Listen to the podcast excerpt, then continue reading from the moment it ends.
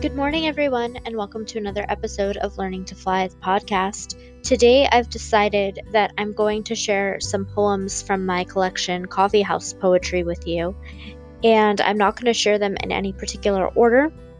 I've also decided that because these poems are so old and they've been available on the internet millions of times and on all of my websites and blogs and everything, that I'm just going to continue sharing them until I've shared them all.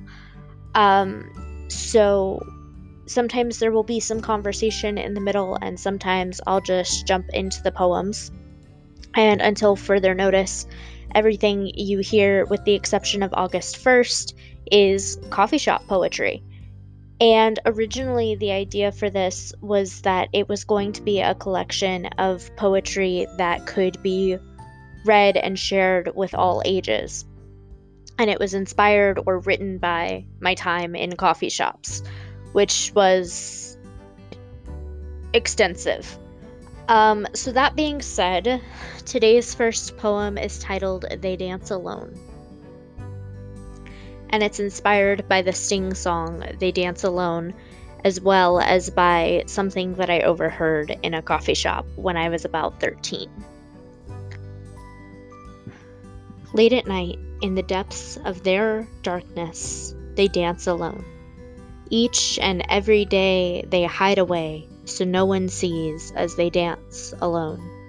They look this way and that, left and right, they dance alone. They are in love, though no one can know this fact. They dance alone. Like the tale Romeo and Juliet, they must care. They dance alone. One day they will walk away hand in hand until they dance alone. And one day they are free, and every night they dance alone. The next one is titled I Wake Up To. One day I woke up to the sound of a broken heart and the smell of hopelessness. I saw fear lingering in the window, but I decided to move on anyway. Slowly, I made my way into the kitchen for coffee, the nectar of the gods, heaven in a cup, the gateway to morning reality. As I sat down to enjoy it, a snake slithered across my back porch in fearlessness, but I still spit out my coffee. It was from fright and bitterness. Perhaps happiness gave up on me. Perhaps sorrow needed a new victim. Either way, joy left me that morning. I guess your soul yearned for something more. One day, I woke up to reality. Pure hopelessness wrapped in bitter coffee, something I once trusted. I only hope I don't stay this way, withering in doubt, hiding from myself, bitter for all my days. Flash forward six years.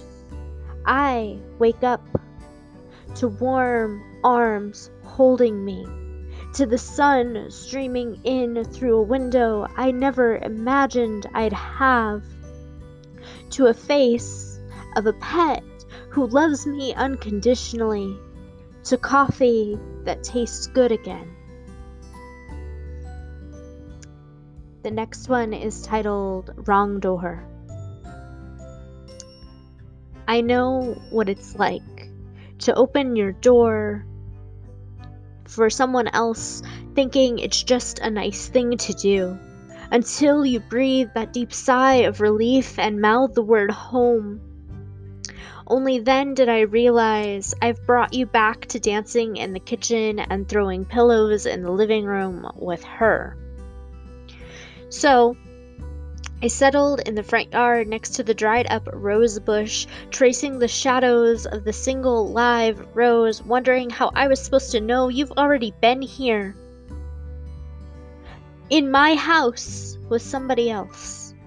Only you haven't, it's just another name for a heart. Then I hear the way your laughter forms the perfect melody, and I understand. You never stopped loving her. I just have a similar face. I know what it's like to open the door for someone else thinking it's just something nice to do, but realizing it's the most painful mistake you'll ever make. But I'm still glad I did. I like it when you smile. Alright, everyone, I'm going to pause here to talk about today's sponsor and then I'll return with another poem or two.